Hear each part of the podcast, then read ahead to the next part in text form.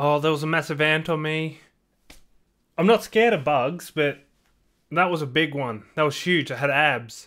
Since the dawn of human civilization, I've been asked one question and one question only.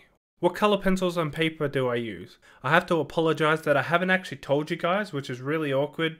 Anyway, all you have to do is click on a video, any video that I own, and click the see more to see more, and you'll see more about what I use. It's in every single video description I've ever written. I've even made three videos dedicated to what art supplies I use. And you can actually, surprisingly, Google what I use, and it will tell you. Hopefully, this clears everything up and nobody will ask the same question again.